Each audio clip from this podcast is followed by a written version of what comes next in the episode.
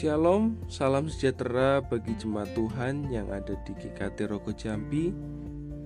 Pada hari ini kita akan kembali merenungkan kebenaran firman Tuhan. Mari siapkan hati kita untuk mau ditaburi dan mau mengerti firman Tuhan hari ini. Tuhan ingin bicara apa kepada kita.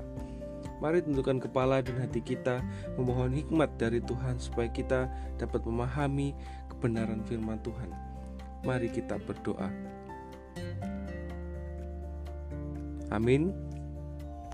Pembacaan firman Tuhan kita di pagi hari ini terambil dalam Filipi 1 ayat 29 sampai 30. Demikian firman Tuhan, sebab kepada kamu dikaruniakan bukan saja untuk percaya kepada Kristus, melainkan juga untuk menderita untuk Dia dalam pergumulan yang sama seperti yang dahulu kamu lihat padaku dan yang sekarang kamu dengar tentang aku. Amin buat firman Tuhan. Bapak Ibu Saudara sekalian, surat ini ditulis oleh Paulus eh, pada waktu ia sedang dipenjara. Dan di beberapa tafsiran Surat Filipi ini juga surat terakhir yang ditulis Paulus kepada jemaat Tuhan. Surat ini juga ditujukan kepada jemaat di Filipi yang pada saat itu sedang mengalami penganiayaan yang hebat dari orang-orang uh, yang belum percaya kepada Tuhan.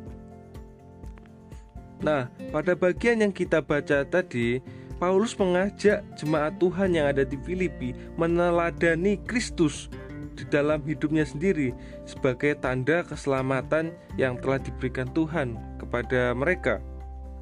Kalau kita merenungkan kembali, menderita merupakan kata yang mungkin dihindari setiap orang, juga uh, dihindari oleh beberapa orang Kristen. Tentunya tak ada manusia ingin menderita. Mungkin juga jemaat sekalian berpikiran hal yang sama, bahwa menderita itu tidak enak untuk dijalani dan tidak ada yang menginginkan sebuah penderitaan.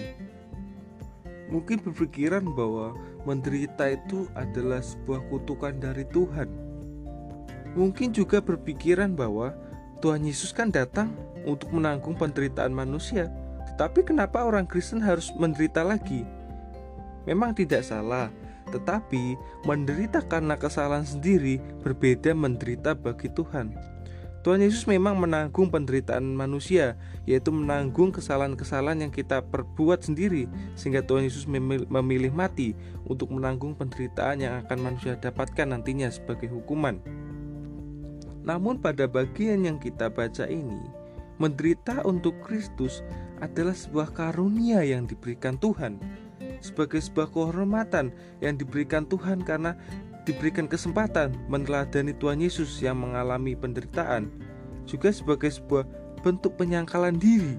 Tuhan Yesus pernah berkata, Barang siapa yang mau mengikuti aku, ia harus menyangkal dirinya dan memengkul salibnya. Mengikut Kristus bukan hanya meninggalkan dosa, melainkan juga menolak untuk mementingkan diri sendiri yang merupakan akar dari setiap tindakan dosa. Jelas bahwa penderitaan bagi Tuhan adalah realita kehidupan yang akan dialami oleh setiap orang percaya.